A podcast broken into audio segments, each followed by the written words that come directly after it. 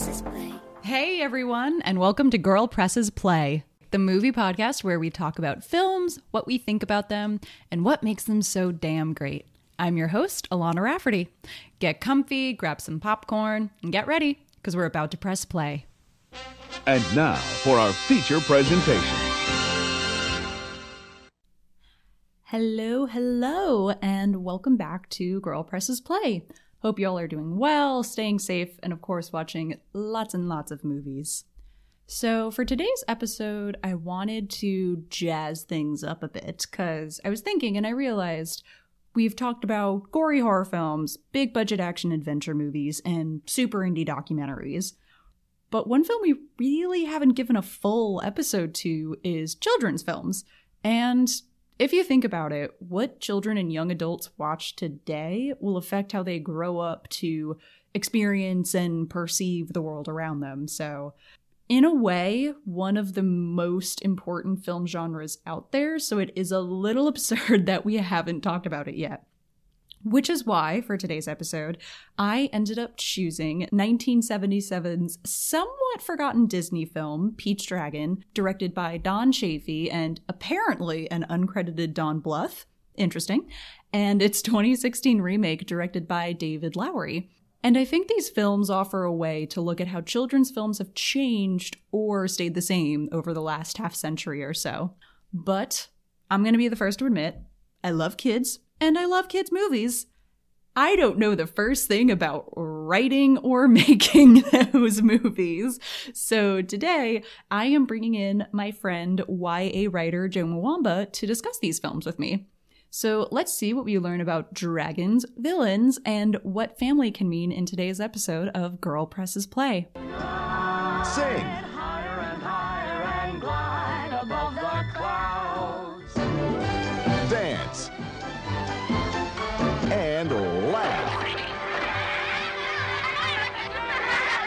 With a wonderful motion picture. Walt Disney Productions. Pete's Dragon. I need to get back to him. He gets scared when I'm gone. Is Elliot a person? No, he looks like a dragon. What's a dragon?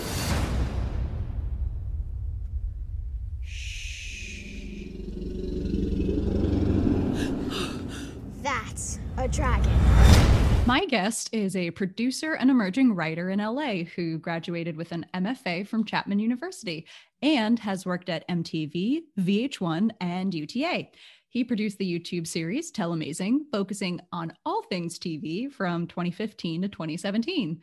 His young adult pilot, The Knights Phoenix, has been a quarterfinalist in the Screencraft TV pilot competition as well as the Blue Cat screenplay contest. You can read that pilot on Coverfly now. Ladies and gentlemen, welcome my amazing friend and amazing writer, Joe Mwamba. Everything she said was lies. Oh, really? Everything she Mister, said. I want to approve this intro before you record it. um, I don't know what she's saying. She's continuing the lies. I may or may not be holding this man captive. this. Uh, exactly. I never proved this. This was never given to me for me to vet. She can't, and she can't prove it either. All similarities and characteristics are entirely fictional. Um, so I'm going to ask a very, lo- apparently a very loaded question for you. What did you think Oh. of both films?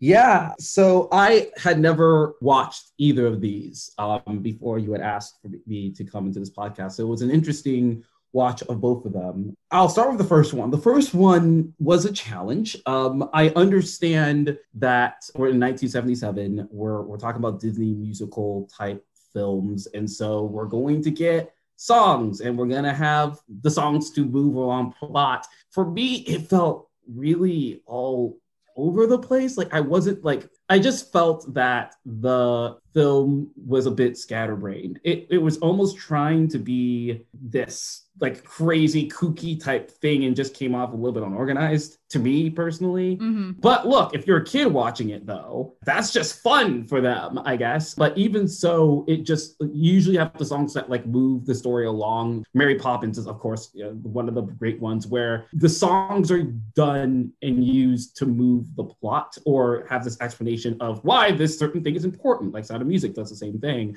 And I felt here it was just more of like wasn't really moving the plot. It was almost like exposition, almost with like everything before Mm. we move on. And it just kind of felt like it's the song slowed down the film, as opposed to where when I'm watching Mary Poppins, I'm like, no, these are not only value adds. Like I'm actually learning things about the characters as I'm watching, as opposed to in the beginning, yes, we learned that Pete is an orphan who uh, is running away from these four people who are pretty much enslaving him. So, okay, first song that does the job. But then the second song afterwards is like, uh, my best friend Pete or Elliot and the dragon. And it's just like we're spending three minutes of them talking about him having this dragon that I clearly already see. And then the next song is I saw a dragon, which is him just talking about having seen a dragon. And it's like we're not moving the story forward. It's more of like, here's a point, and I'm just gonna sing about that one point. It is really it slowed down the thing for me, which I think harped like hurt my enjoyment of that film. The other film, the newer film, Pete's Drag, uh, well, they're both called Pete's Dragon. I was about to say, I was like, did we watch a different film? Yeah, no.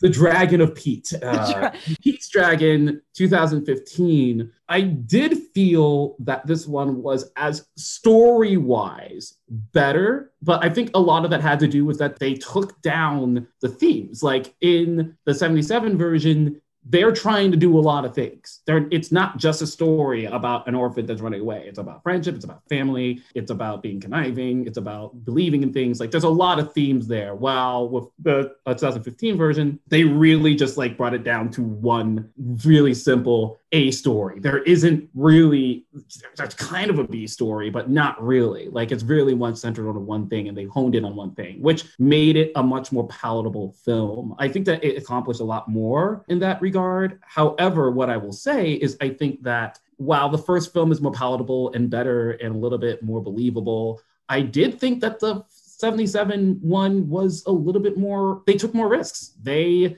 the reason I say that is I think that there was only really one or two messages you get from the 2015 version, while the 77 is trying to teach you a lot. Like there's a lot of things going on. And I kind of want to commend the 77 one a little bit more just because, like, the, as a kid, when you're watching all this stuff, when you leave, there's a lot of things you can take from it, even if you liked it or not. As opposed to 2015, that version just felt like, okay, well, family's important. Cool. You lose a family, you get another family. Like, that's really generally um, what it is, I guess. But we'll we'll dive more into it. But I enjoyed 2015 one much better than the 77. um, very, very like way more. But that's a caveat to I think that the 77 took more risks.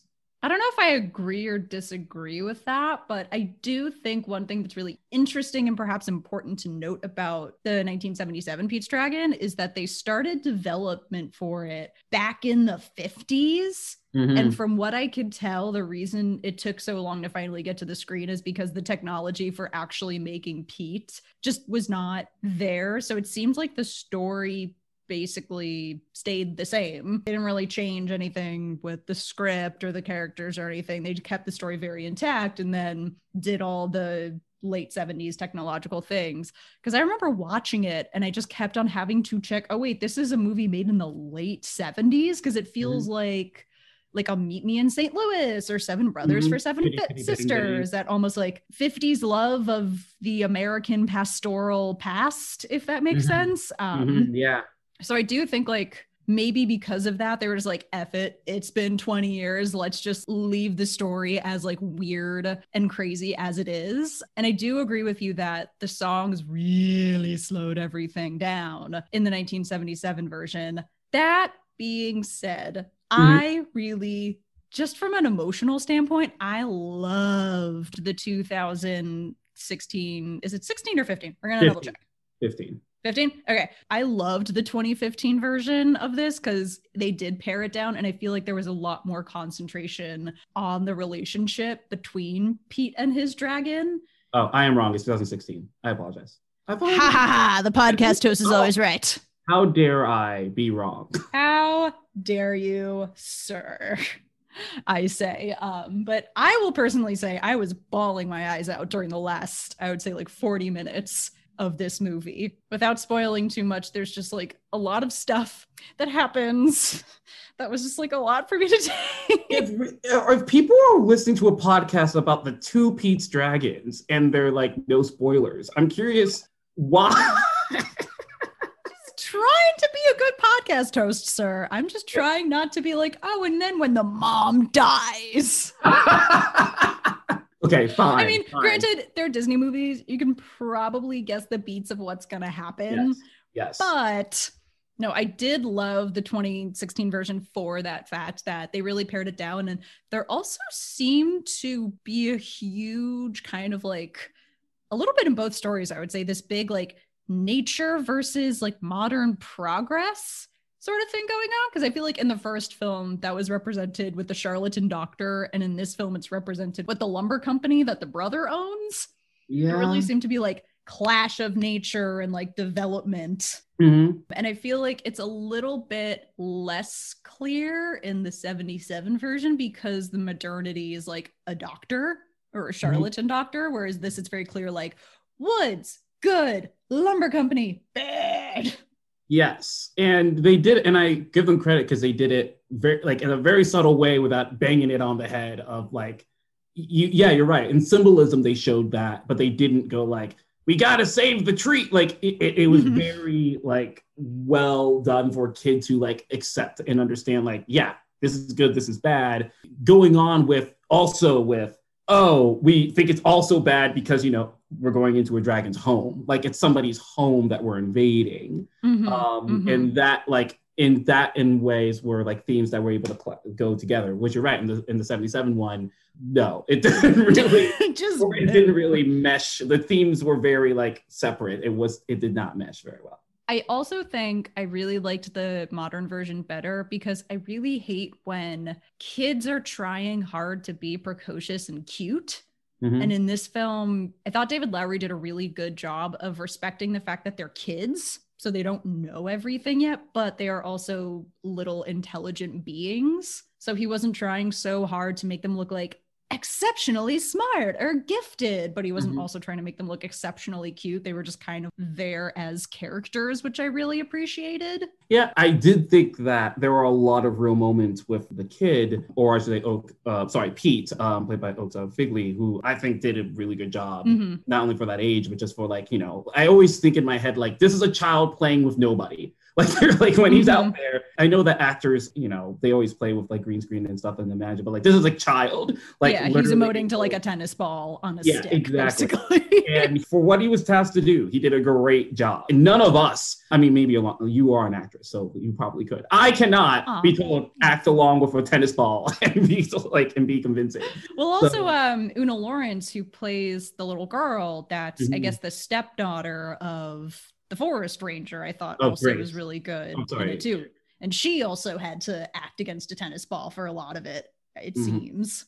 Mhm, Yeah. And so, but like uh your point, I do think that there are a lot of real elements. The fact that he stayed in a forest for six years and then when he goes into the city, like how he reacts, like not only that, but like I still have in my mind when I promise is not a spoiler, but when um Grace finds him again and catches him and he just starts howling because that's what an animal does to call for help. And that scene to me was just like very, very real. Like, yes, that was very inhuman and not, and if you're just an adult watching this, you're like, oh, that's weird. But a kid gets that. They know this is how an animal calls for help. And he is only responding as that would be. And that became very real. So they did do a really good job making it as close to real without it becoming. It was borderline room.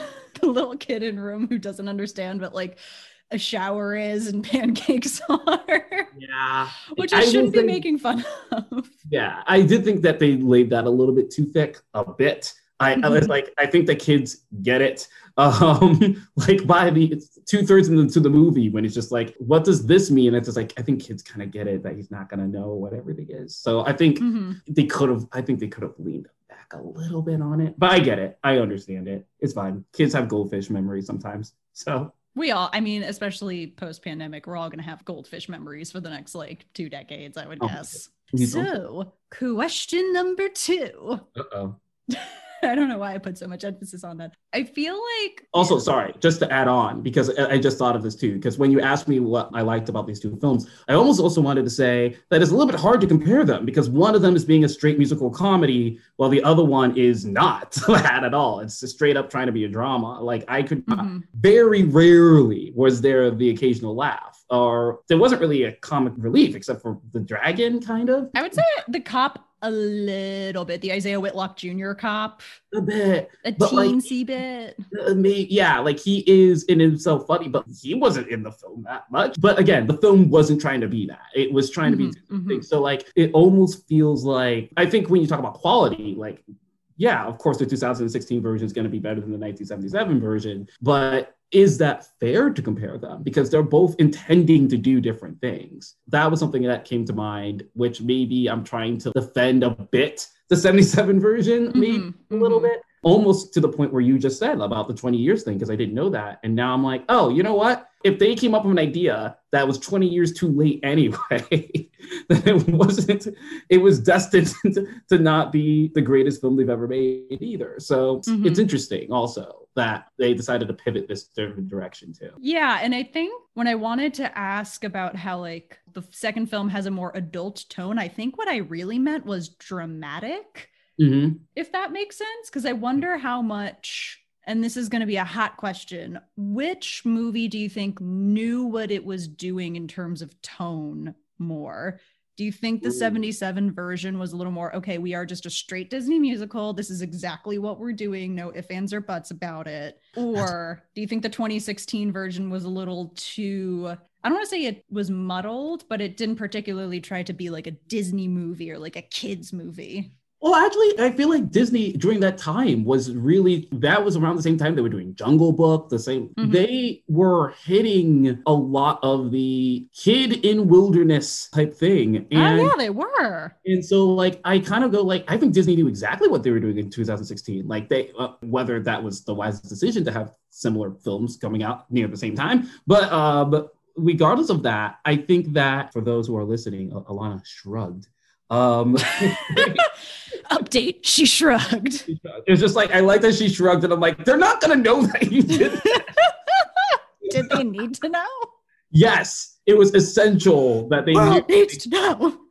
World needs to know that I say things and Alana just shrugs them off. That's really important for your audience to know that. Almost prudent.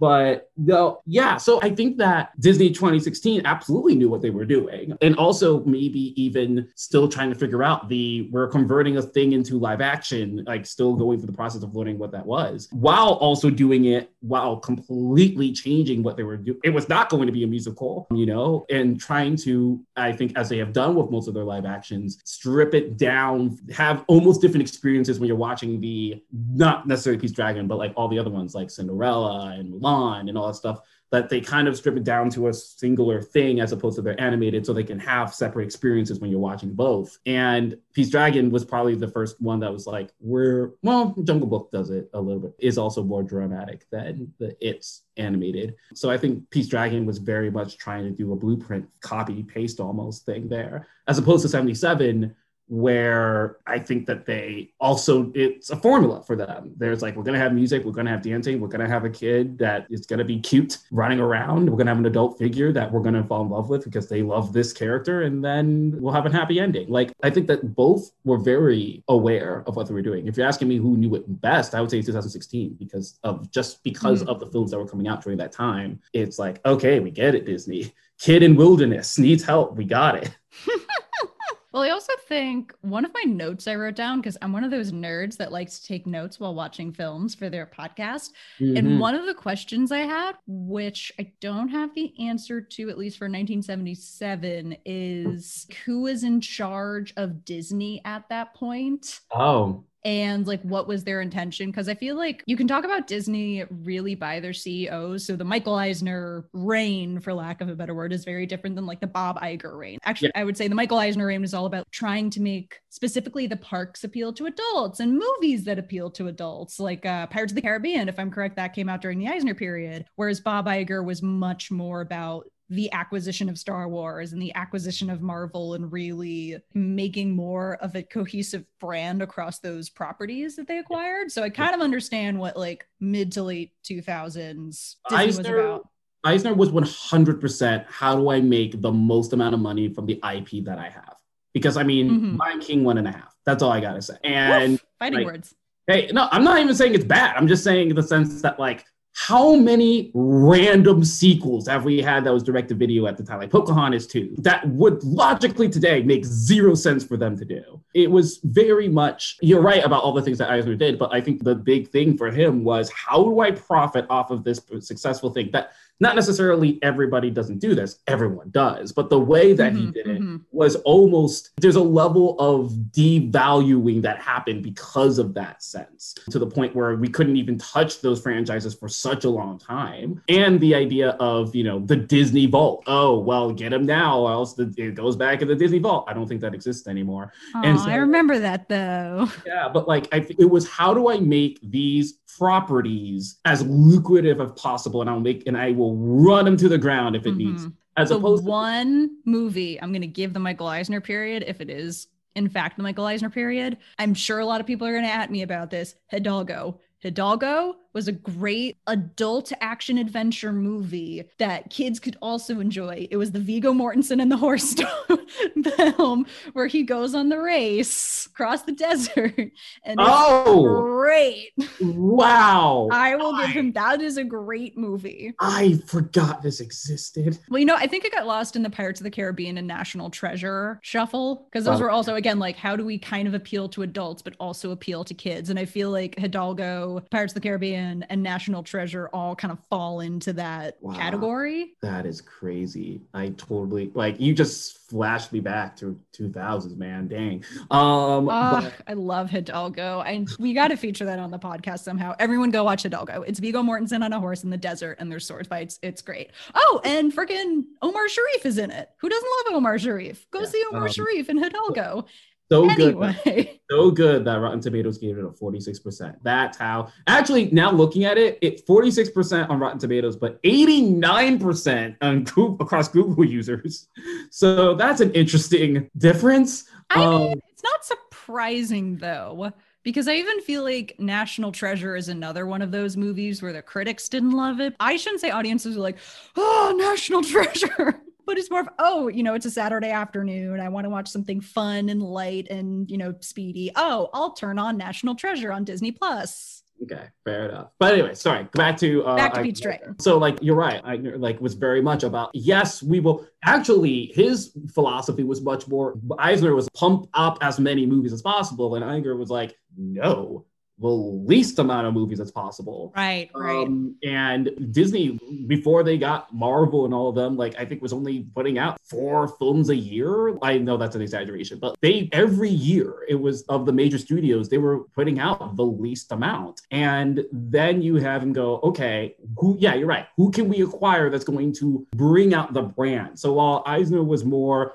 how much more money can we get off this IP? Iger was much more what's the IP to make the brand bigger because it will be worth it in the long run. And that was more of the thing. I think Michael uh, Eisner was more, how can we get more money now?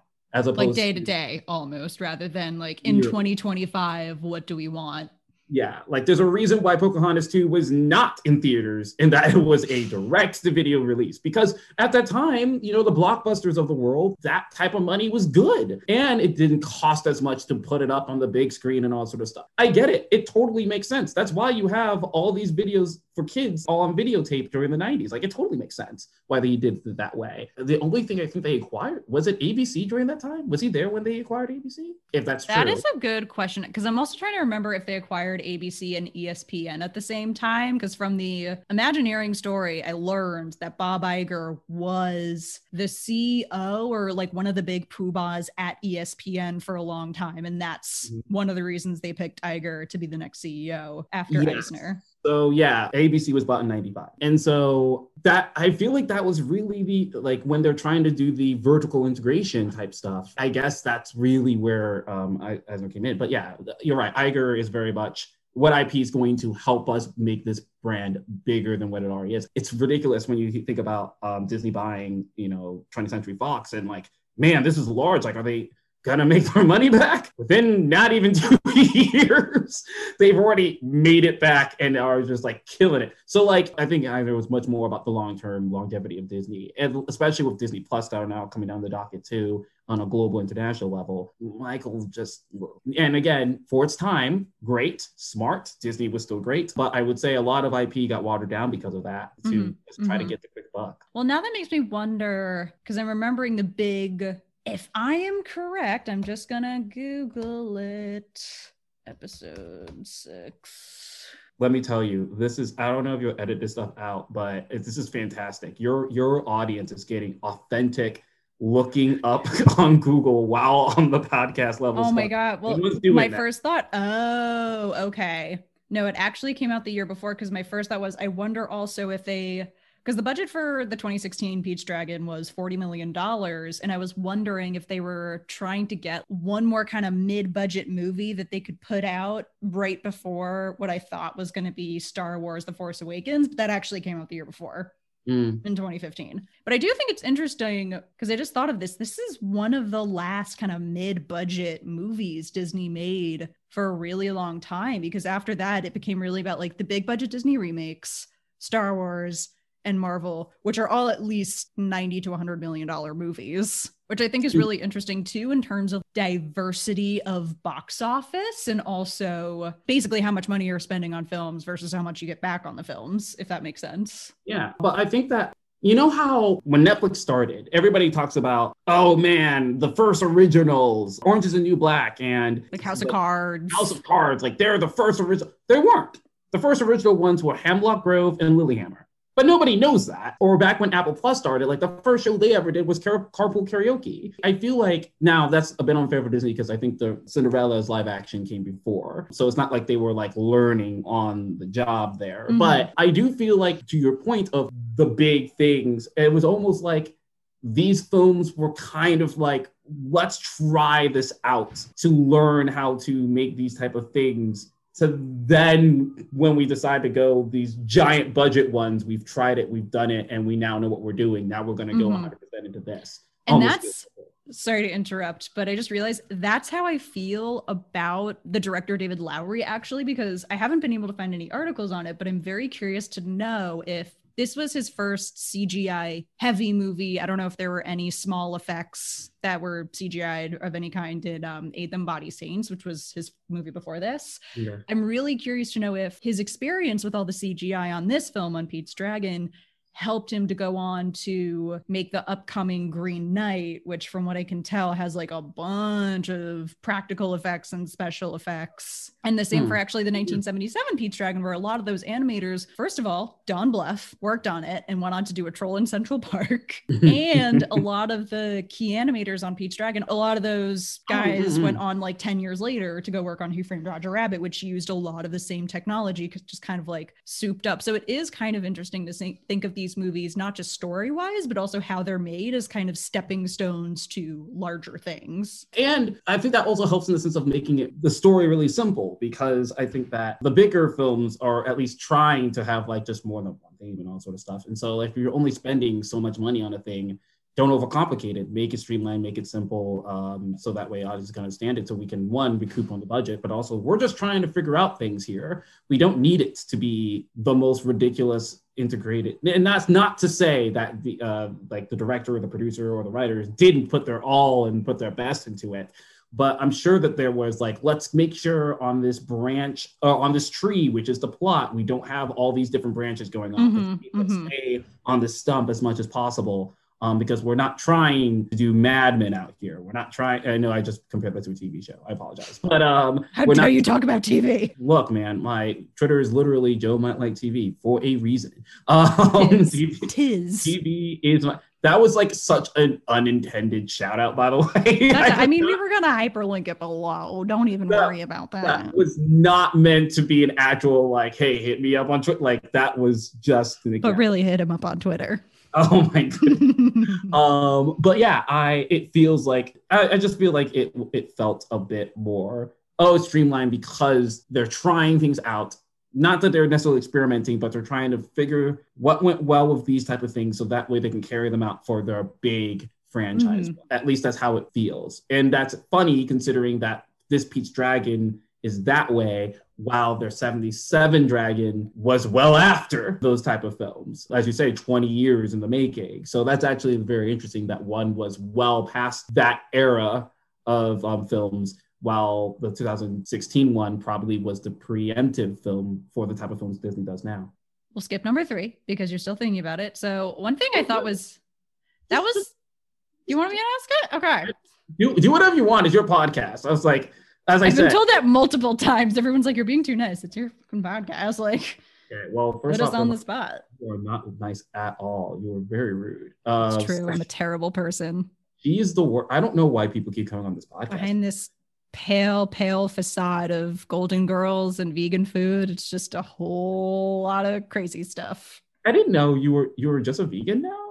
Was that was that No, new- I actually, fun fact for all y'all, I can't be a vegan anymore, at least for another year, because I'm so severely vitamin B12 deficient that I have to take supplements and I have to eat steak at least once a week or salmon.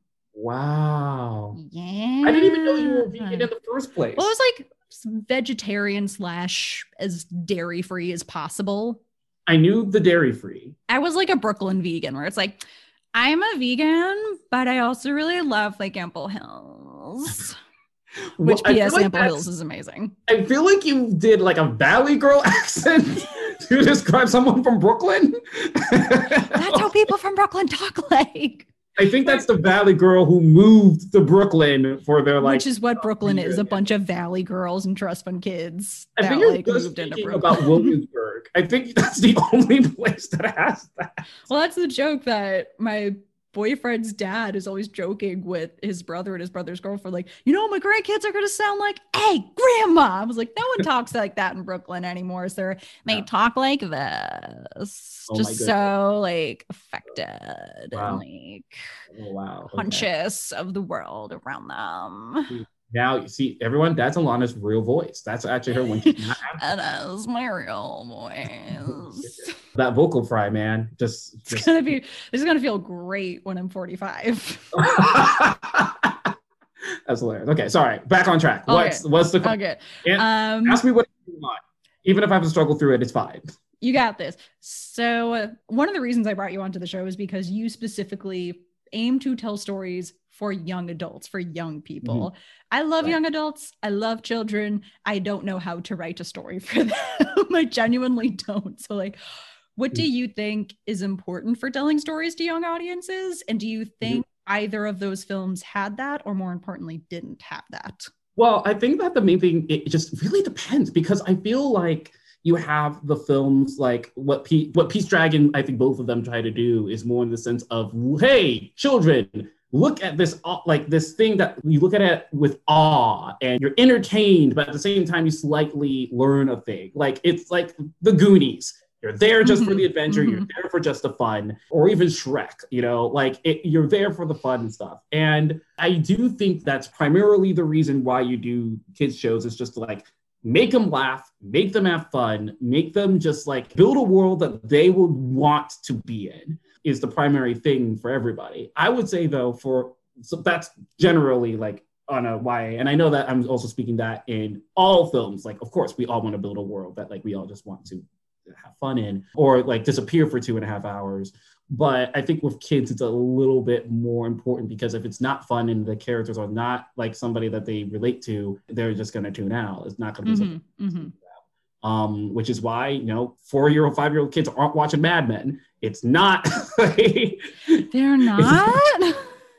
no, or or or I guess a better version would be like Avatar. Like they're not going out to watch right. Avatar because like wow to us that's an interesting world is because of what that represents in the adult themes that we know as opposed to the kids ones where they're just like oh cool blue aliens jumping around but they don't really know what's happening. For the most part creating worlds that they would understand and just they want to be in and can see themselves in. And i think that's the primary thing. For me specifically for the y shows i'm creating i think that a lot of the YA content that's out there now is about let's create a world that is relatable to kids, that are relatable to the 6 to 11s, to the 12 through 17s. Mhm. Um, and I consider young adult up until you're uh, 25.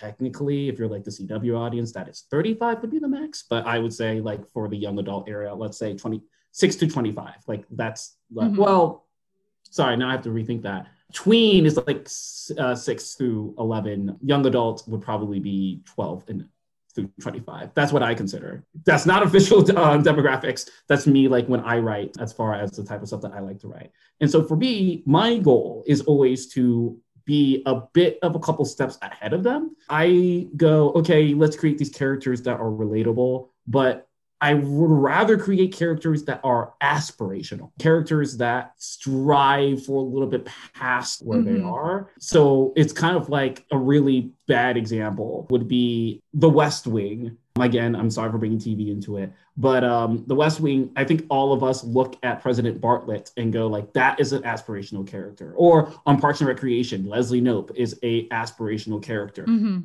Are they both relatable? Yes. Uh, well, President Bartlet kind of is, um, but um, both they are relatable people, but they also have goals and traits that make them aspirational. So when the series ends, we all wish that the president was closer to President Bartlet. And now, guess what? We had President Obama. We wish a little bit that the world was a little bit closer, saw the world as Leslie Knope does. And that's why you get a lot of people who are now caring about like the environment, about politics, especially on the, for women. And now, since then, we've had more women being brought into the Congress since then. Not saying that there's a direct correlation, but there is something to be said that that was not the case before the show premiered. And so I think that for young adults, I think for me personally is it is about making sure that they're entertained, making sure that they learn, you know, have their veggies too. Like they they do learn a certain lesson. But I think part of that for me is that don't just give them the lessons, give them the character. Give them the character that they see themselves potentially wanting to be.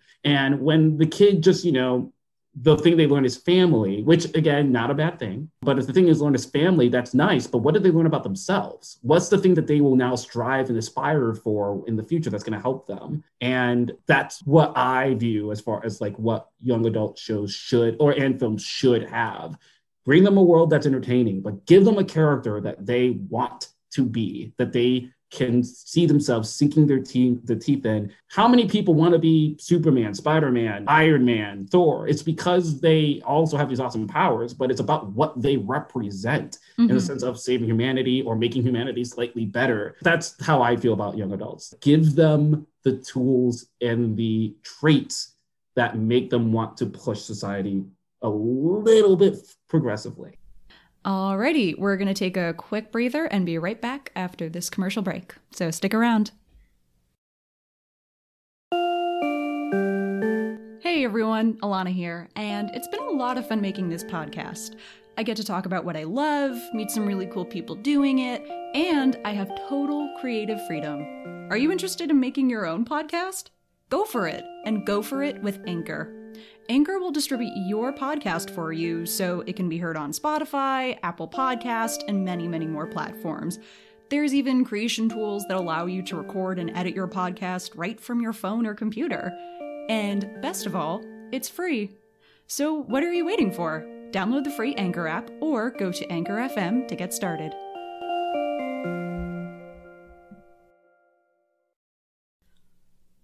Welcome back. So, as you can tell from the first half of this conversation, Joe and I agree on most things. But for the next half of this conversation, things might get, one might say, a little heated. Maybe even a little fiery, like a dragon's breath. Okay, I even embarrassed myself with that joke. Last terrible joke of the season, promise? Let's get back to it. You know what I thought was very interesting was how like similar yet different the endings to each movie were, and I thought that they had like very different connotations. Do you think either of them resonated a little more emotionally than the other, or do you think Oh, like by far, 77 was way more effective. what? Way more effective. What? Because the ending, yes, because let me preference it with this. The 2015 version, I think, cheapened the uh, cheapened the story for me because it's about family, and I understand you say you don't want spoilers, and so I'm trying- we'll just do a minor spoiler warning here, and then I'll let you know when the spoilers are done. So, spoiler, spoiler, spoiler. Go ahead. It's only gonna be it's only a five second spoiler. So you can press the 15 second forward button super easily and you'll be fine. But in 2015 version, I get it. It's about family. He has a family, and also the dragon now has a family. Cool, great, awesome. Everybody's happy. Okay, end spoiler. But in 2000 in the 77 one, oh well, I guess this is another spoiler. Oops. Spoiler, spoiler. Go ahead. Go ahead, Um, sir. But the, seven, but the 77 version, he leaves. The dragon goes like, "You found a family now. You have your people. I can now help other kids who are also struggling." And I felt like that was a much more effective thing because when you're a kid in 77 and you feel alone and you feel like, "Oh, I relate to Pete," and then Pete finally got a family, and you have the idea that Pete the dragon can come and actually help you because he helped him and so now that Pete's like, okay, my job is done. He is no longer alone. Let me go out and actually like find the other kids and the other children. That's hope for them. That's like, hey, I can now use Pete's dragon as my imagined character so I feel less alone while also building the development for Pete. Going like, hey, I had my friend. Now I have real humans that are around me. I can now develop as a normal human being because I've had that experience and now I have a family to get me there. In 2015, it almost feels like it stunts his development because he's always going to be constantly going back to that dragon to almost a remind him of the trauma that he just went through with his parents dying, and then that's how he met this guy. So will he truly get over that tr- psychological trauma? But then two, who says the dragon is good? Like. So they eventually the dragon's gonna die, so he's gonna have to deal with that too. And so like not being able to let him go, not being able to have that like moment of okay, I'm officially moving on, learn how to be a better human, grow up, be a normal kid but instead every once a year you're going to the north to go visit your dragon who already has his own family and should probably focus on that family too. You know i just feel like in the beginning i get it. I understand the message but i felt like that kind of stunts the development that that the stunts the like okay let the imagination go. I know he's real but let him grow to be a kid so then you can go and help the other kids. That was just such a that resonated better with me. That was me. Joe was just slapping his hand multiple times. I thought you all should know that. I'm just disappointed. I'm so disappointed. I, Um, like goes to the aspirational aspect in me. That's very like a kid should grow. And a I mean, you know, I know that there's some films like never grow up, and I get that. But for me, it just man, it's a lost opportunity for me. that is a very interesting perspective. I emotionally responded differently because for me, when Elliot in the original Pete's Dragon said he's gonna like go find another kid, I think also one thing the kids really like to feel is feel special, feel like they're very individual and they're like chosen for a specific reason. So Mhm. if Elliot's like, I'm just gonna go find some other lost kid, bye, like kid number 75 on my list, I Mhm. could see him being like, What do you mean I'm not the only kid? Whereas in the 2015 one, and I think that's why I resonated with it more, it felt like he's never what Pete and what Elliot have is so special and so unique to them that there's never going to be anything else that replaces that or replicates that. Mhm. And I think that's why I resonated much more with that ending. And I did see in 2015 Pete's Dragon, there was Elliot being like, yo, you gotta be with the other humans now. I love you, but and that goodbye, like I think also realistically that goodbye we, would be much more painful than in the 1977 version where he's just like, okay, bye, bye, waving.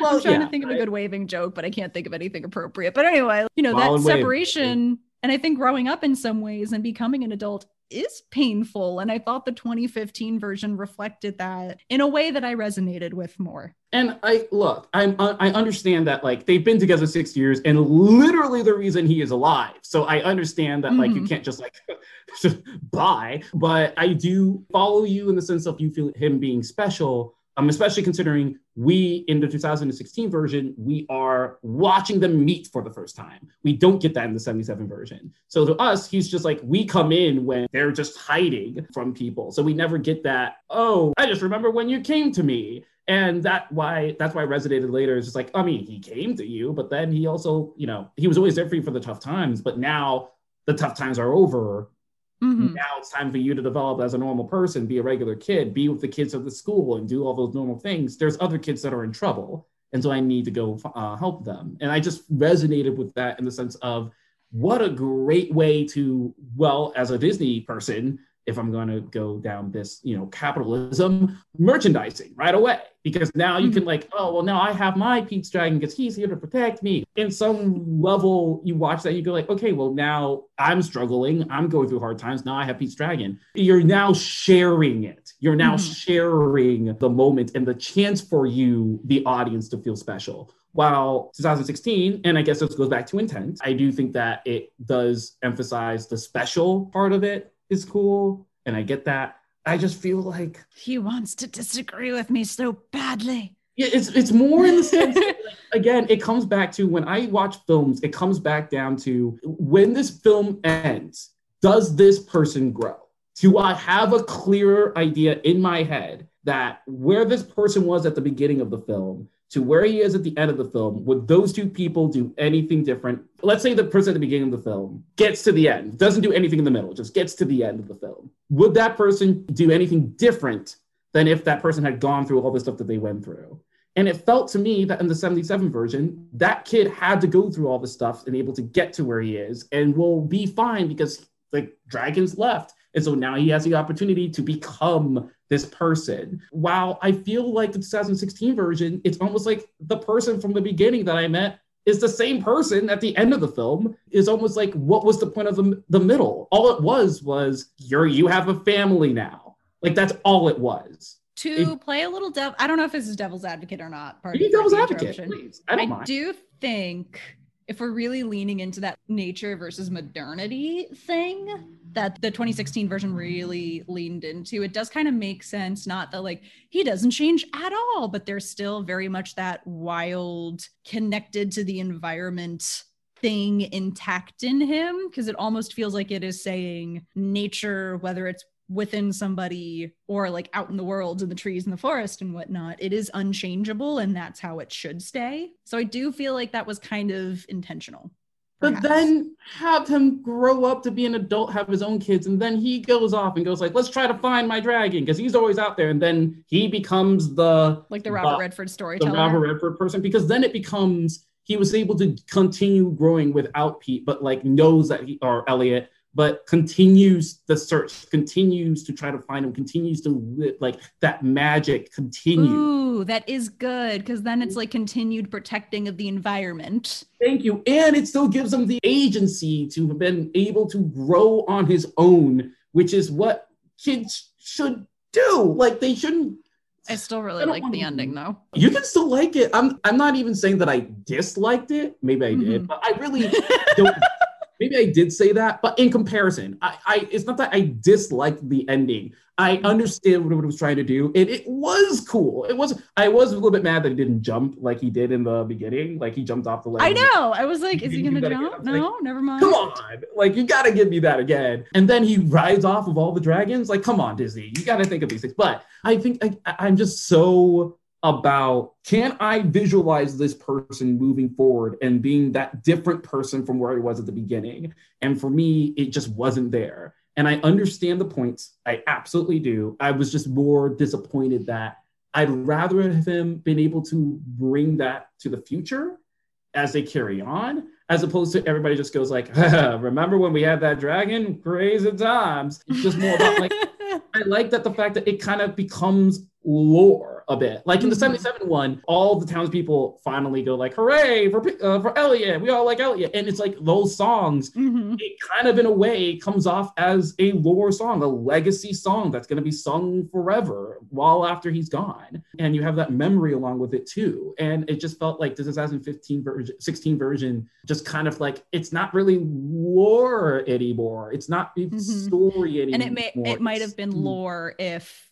you see like 30 something year old pete being like if you look to the north Yeah. Look, I'm not saying bring Shia LaBeouf to be a dad. Like, I, I understand why you don't do no that. don't bring shia labeouf don't Hey, he's in the Disney family. They could have done i it was for a thinking more scene. like chris Um, evans who was also in the Ah, Disney no, stop family. stop giving Chris Evans more money. He's fine. like he, I don't, I don't know. I'm, I'm just saying. For me personally, I like the fact that you set it up so that he could grow.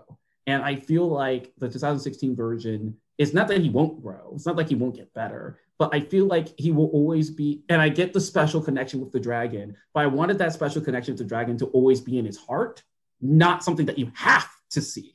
In the Mhm, same way, in the mhm. beginning of the film, that Robert Redford didn't, he saw it, but like for 60 years, he had been writing that trope of, hey, I rem- maybe I did not, maybe I didn't see it. There, maybe it's something, but it's that magic. I still remember that magic. And I Mhm. wish that we had that moment at the end with him where it almost didn't matter that we had to see the physical dragon. It was about the magic about it and being able to pass that on forever.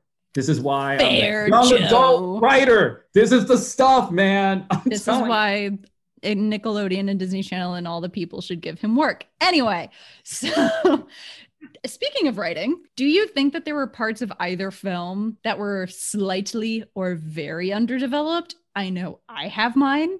Go ahead. Yeah. or do you think that like for the audience those parts that didn't have like a whole b plot going on were there enough so that it didn't distract from everything else i'm specifically thinking about the brother plot line Yeah. in the 2016 version where yeah it's underdeveloped you don't exactly get what their thing is that they're clashing over but i also think it was there enough that it wasn't like we have pete and his dragon and then we have like this whole sibling rivalry thing that's just another thing happening going on And honestly, I don't even. It wasn't a rivalry. I think it was just more like if it was a rivalry, it would have been. It would have come off much more evil, if that makes sense. Like, Mhm, mhm. but I think the problem why it didn't feel like a rivalry to me was because I was missing. Really, I was missing the stakes. And two, what really was Keith Urban? Uh, wasn't that Keith Urban, right? Karl Urban. Karl Close. Urban, sorry. Close. Karl Urban, uh, Urban, which is very odd watching him on The Boys and then having seen him on this is like, this is weird. This is not, you are not supposed to be in this kid's movie after what I've seen you do. Oh no. But um, yeah, I think that just because like my main problem with that film was the weird stuff when the brother asks like somebody like, hey, where's my brother? And he goes like, he said something about like going hunting. And I'm like, but what what why? like what is the actual goal for him going after this thing? Like I'm not a hundred percent, especially considering the first time he lost. So he goes back, same stuff. I guess he has tranquilizers now, but like in essence, doesn't come up with anything better. It's just like I so I caught this dragon, and then very pointedly they go like, so what are you gonna do with it? He goes like, I don't know. That was my problem. Like my main Mhm, problem was mhm. the like there wasn't really any stakes because even the brother didn't know what he was doing. He was just going after a thing, and it felt like you're forcing a plot point so that way it makes it so that Pete has to do the things that he has to do, and the family has to do what they have to do to continue this plot to save Elliot, to keep it moving. And so that's why I didn't feel very rivalry because it didn't feel like Mhm. internal development, internal conflict was really there. So if you want to talk underdevelopment, it was really not the brother rivalry, just the brother not really having a true I am against this dragon because. Mhm. Or I want to use this dragon for Yeah. etc. etc. Yeah. Which the 77 one, while you can argue about the execution, whether it was executed well, that was a very clear. I have all these fake medicines, Mhm. but now this dragon can actually make me legitimate. Like that is a great way. It's a tangible thing.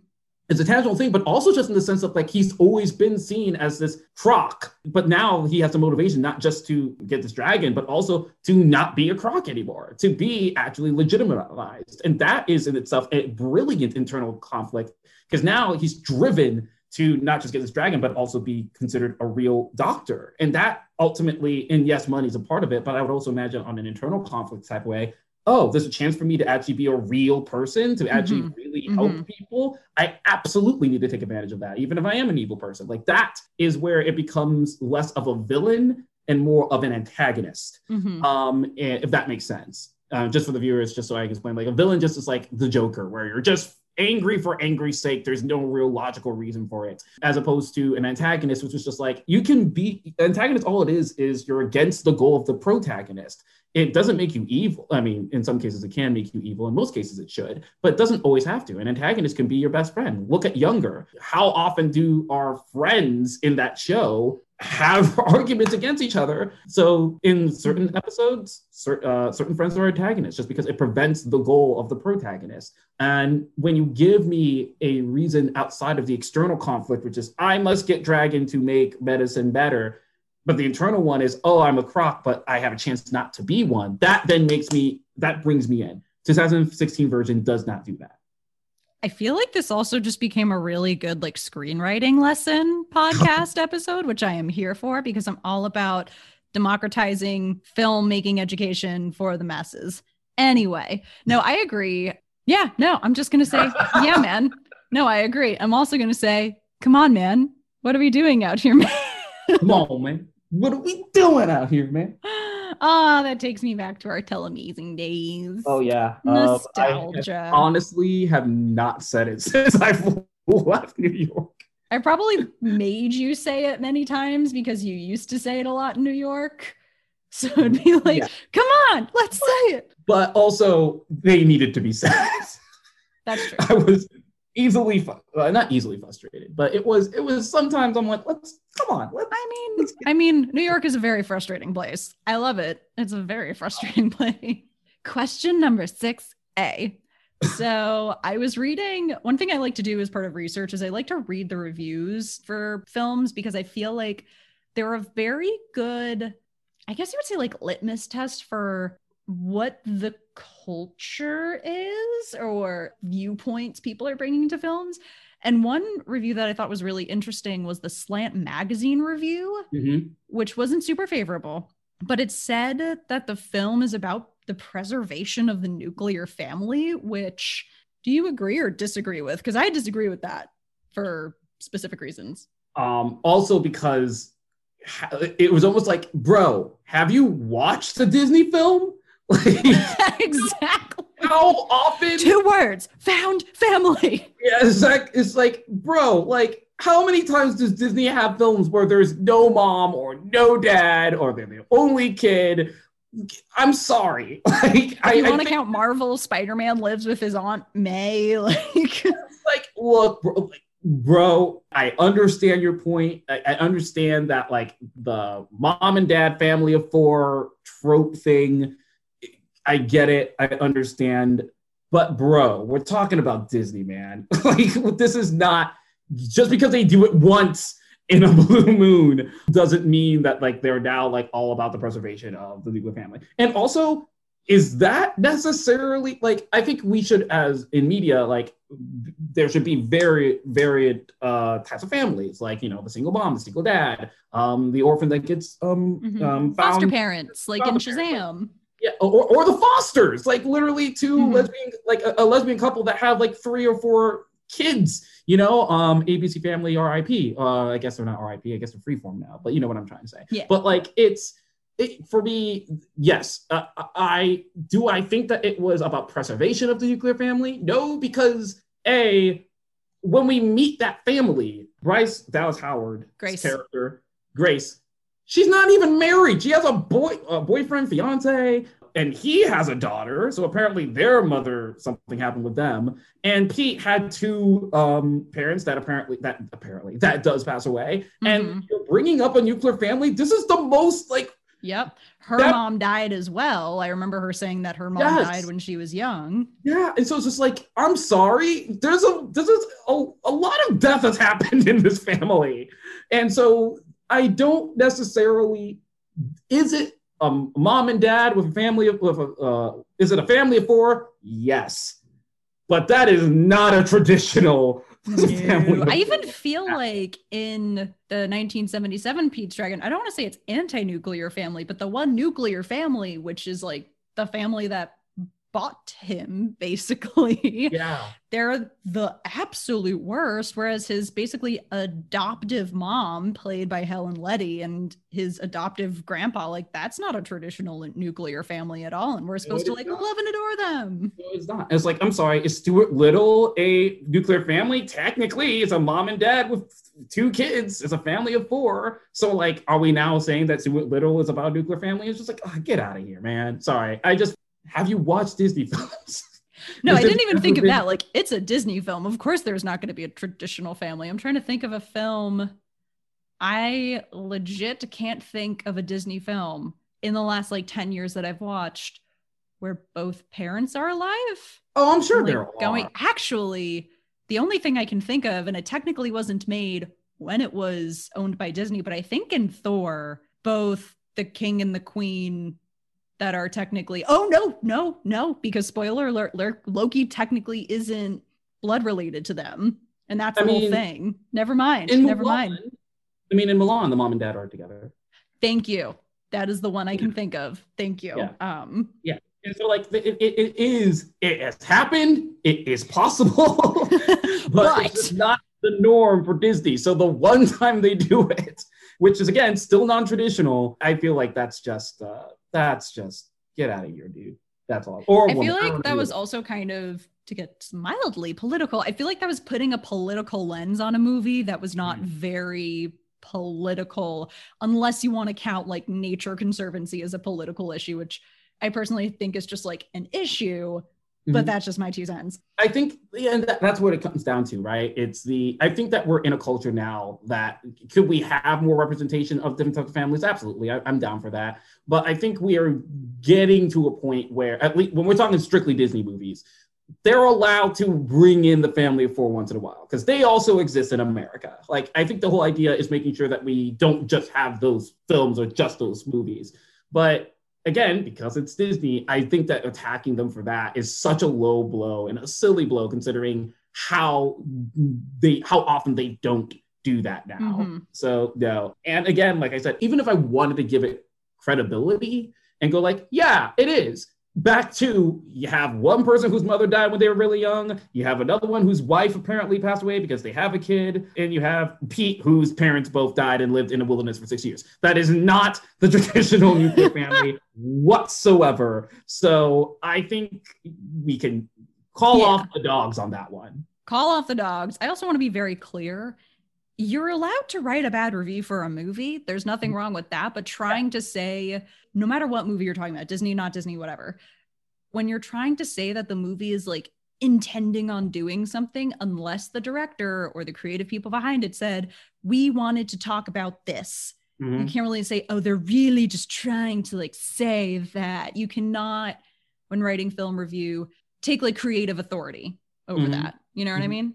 And I think mean- that's when I get really annoyed with film reviews when they try to take that authority. I think it's more of like I think intention is important, but also to uh, accountability of unintended consequences. I think that we should be able to like talk about again. I'm sorry, you're you're a phone podcast, but again, I know TV, so like TV. That's okay. Jazzing things up a bit. Yeah, but like talk about Bridgerton. Like there's a whole problem with the idea of an African American getting being sexually assaulted. And they never have the conversation as to why that is a bad thing afterwards. And Mhm. that was a choice that was made. That I think that the creators will tell you that the it was intended because it's the 1800s and yada yada yada yada. But I think that it's yeah, their intention was not to make it that way. It was completely a different other way. But you are allowed to, as a critic or as a viewer, to be able to take that license and go like, no, it's because of your lack of awareness that this is a problem and you need to we need to hold Oh, okay. See, I was talking about something slightly different. I was thinking more along the lines of like when people say that The Shining is Stanley Kubrick's apology for the Apollo for like faking the moon landing. That's what I mean by when critics are like, he said he made a movie about like the writing process, but what he really meant to do was like make an apology for faking the moon landing. Like that's what I don't like. I totally agree with you on the Bridgerton point. Absolutely. Oh, yeah. That I've never heard of, and that's Oh, you've never heard that? that is the weirdest. yeah that's a there ever. a weird conspiracy theory that stanley kubrick helped fake the moon landing. And so, like, the Apollo 11 sweater and like a couple of other details people put together are there are people that insist that the movie is all about him apologizing to the world for faking the moon landing. Or at least faking like the filmed version of the moon landing. Joe is silent and stunned right now. Everyone needs to know this. I just People- blew his mind. People need some milk, man. I don't know how else. I I they I'm wow. Okay. Um. By the way, here's a little hole in that conspiracy. By the way, you don't think that NASA, the government, would have paid Stanley Kubrick a ridiculous amount of money to keep that secret? Like, let's let's all like pretend like. You don't. I just find that just atrocious. like, this is all. Anyway, sorry. I have digress. I think it's okay to be able to be Mhm. critical about a thing. Um, be like, hey, you say it's this one thing, but y'all kind of messed up on this. I actually have no problem with that. Yeah, that I am fine with. Just you know, look again. It's very Avengers. It's not Endgame. What was the what? What was before Endgame? Infinity War? But it's very Avengers Infinity Wars. It's like if you're gonna aim for the king, you best not miss. And she missed because like if you watch the Disney film, like clearly they are not about the Mhm. nuclear family at all. So unless it comes to their theme parks, then I guess because every commercial is a nuclear family. But like so, but that's as nuclear family as that as they ever go is their commercials for their theme parks. And they're also their contests. I was always in the family of five, so I was never eligible for any contest. Womp womp. And so every time there was one, they're like, "You in a family of four. and I'm like, "Ah." So we're gonna have to like leave one of the siblings at home and send and you know send them off to years of therapy for that. Yes. The joke that we always had is like, if we ever won a contest, like the person who won got to vote which kid, which of us, which of the siblings wouldn't go. the family has spoken. Ooh, that's hilarious and so dark. Um, my last question is, and I feel like you've already kind of answered it. last question already? Jeez. Yeah, second to last. Oh my god. Um, so I'm sorry. Alana had more questions for me, but was like, God, this guy doesn't know what he's talking No, I asked them all. Well, this one you already kind of answered. I want to ask it anyway. So, how do you think the depiction of family is important for young people? Or how do you think the depiction of family is good or not good for young people to see in this film? And why do you think it's important to depict different families, different types of families, I should say, in all sorts of media? I enjoy films that bring up family. But what's important is varying what family means. Mhm. Family could mean the nuclear family. It can mean the black family, the Asian family, the interracial family, the family of just friends, the family of people who hate each other but can only survive because they're they're around each other. Uh, Suicide Squad. But like you can't. I think that family is important. I think that having a group of people that you can depend on and trust and believe in is something that is important for an adolescent or anyone younger or older because they are in a very scary world, especially when they're going to get their hands on so much stuff now than we ever did at that age about like how countries are behaving and how the internet is also like just, you know, you accidentally press a button and now they know about conspiracies of how Stanley Kubrick is apparently behind that stuff. Ooh, way to tie that in, sir. Um, but like, because now get them while they're young, apparently. So like, you have ISIS and all that sort of stuff. Like, they have their hands on so many things that really aren't great um, for somebody to get to be exposed to. So having a film that that emphasizes and reminds them, hey, it doesn't have to be the perfect family. But you can have that. You can have people you can trust that love you, that care about you, that want the best for you. Now, I do always feel a little bit weird because I understand in two hours, how can you get a random lady to like a random kid to want to adopt them that fast? Okay, sure. In real world, that'd be real a bit weird. I, I totally get that. But um, for movie movie magic, just like a like let's pretend it happened for over two months and they liked each other. Like um, Punky Brewster is another show that I always find it like amusing, but I have to give them credit. It took them four episodes to get to the point where we meet. Uh, sorry, if you don't know Punky Brewster, it's a, it's a 1980 show about an orphan girl who um, goes into an abandoned apartment uh, and the person across the way hearing a noise, goes in and finds this girl who apparently her mom just abandoned her at a supermarket.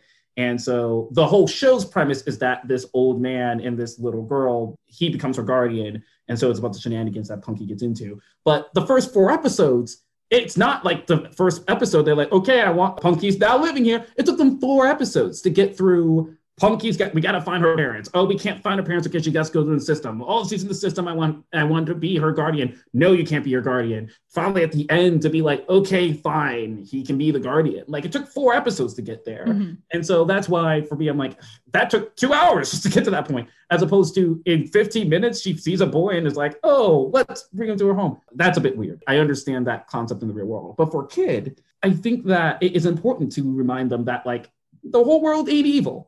There mm-hmm. is magic out, out there in them hills. Like there is a bond that you can have. And that could be a cowboy who was the leader of the group and one of the best things until this other spaceman comes in and becomes a cool person. And then eventually by the end, they realize that together they're a better unit together than they were separate. It could be a orphaned mouse and a kid comes in and says, like, I have a bond with this person. And then you have a mouse that's apparently part of your family now. Family doesn't just have to be the nuclear. It can be random stuff. A perfect show, everything's gonna be okay, which is on freeform right now. That is a family and is about a guy from Australia whose father, who's American, divorced from the mom, who's Australian. So they the dad has a separate family with another wife with two girls, and he's in Australia. The dad calls them, says like, "Hey, I'm gonna die of cancer. I need somebody to like somebody, a family of kin, to take care of my girls when I when I go." So he moves over, and the girls could not be any more different from each other. One's this young angsty teen, and the other one is um, has autism while she's about to like become a woman. Like it's that is a weird combination of family members, but they are in essence a family. But it's not traditional sense. Like Friends is a family, um, literal family with the Gellers, but like they're the six of them. But that finale, you're like they were a family that whole time, and look at them having kids now. I think that family is essential. I think especially when you're talking about kids that are growing up, they need to feel safe. They need to feel that there is a bond um, and that they're special and can feel special. But with that responsibility of teaching kids that that is important, we have to show them representation, that it's not just the mommy and the daddy and the daughter and the son. It can also be the best friend that's been there for you the whole time, or the enemy you've had for 12 years, and then and then something clicks and they finally get together and they're finally friends. They can be the, in the sense of New Girl, a random homeless person. That's just like the reliable thing that you have there that's like yeah it's annoying but like if he somehow disappeared i would be worried. Showing that family isn't just that is essential for the development because they got this world is not wonderful and so to have that thing to rely on to be reminded of once in a while i think that's that's a sense of comfort while they can still be entertained sorry that was a ted talk about that but That was a beautiful way to wrap things up because my final question is Mr. Joe Mwamba, where can people find you on the internet? They can find me at Joe Might Like TV on Twitter. I'm a lot of places, but that will probably just like just follow that and you'll learn about all the things that I'm involved. It'll with. open the Pandora's box of Joe on the internet. Joe Yes. might like TV. Yes, and I mean, and we, if you want to pitch our clubhouse thing, because I would love to pitch our clubhouse thing. We host a clubhouse about TV every Sunday, 1 p.m. Pacific, 4 p.m. Eastern. Am I doing math correctly? you get you you are correct. Yay. Beautiful. yeah we and i enjoy doing it it's a lot of fun and um it's it's just again like surprise i came to a film podcast and talked about tv so clearly Womp womp. uh, so clearly uh, I, uh television's my thing um and i don't just watch the ya stuff i, I watch a lot so Mhm. um it's great to have Lana on there and helping me out there too so um if you if you are so inclined to have clubhouse um hit us up but you can always hit me up on the twitter joe might like tv Joe, thank you so much for coming on my podcast and talking about the things with me. I hope you had a fun time. it was Question great mark? Uh, no, it was it was honestly great. I enjoyed the conversation more than I liked the films. Um, but I But I- um yeah, uh, but like no joke though, I, I seriously enjoyed it and loved the opportunity to talk about this stuff with you. It was great. Aw, thanks, Joe. And that is it for this episode and the first half of season two. I want to thank Joe for stopping by this episode, as well as all my wonderful guests so far. If any of you are wondering why we're doing a mid season break, don't worry, it's nothing terrible is happening. It's just that I have two big things coming up. One of them is I'm producing a film. I know, really cool. This late spring and summer, I'll be producing Dana Levinson's short film, Fraud, which I'm really, really, really excited to be a part of. It's an amazing script with a great cast and crew, so I'm very lucky to be finally getting back at it after all of this pandemic craziness. We are currently fundraising for our COVID safety fund through the Film Collaborative, which means all donations are completely 100% tax deductible. So if you'd like to make a donation, click the link below or you can share that link with anyone that you think may be interested in donating. And right after that film wraps principal photography, I will be moving into my and my boyfriend's new apartment. So, two really great things, but also two things that need a lot of my time and attention. And if I tried to squeeze the podcast in, it wouldn't be fair to my wonderful listeners to give them less than what they expect, or really less than what they deserve. So, in the meantime, follow us on social media to be in the know about upcoming episodes and other fun movie stuff. And as always, thank you so much for listening. Stay safe, have a great summer, and of course, keep watching movies.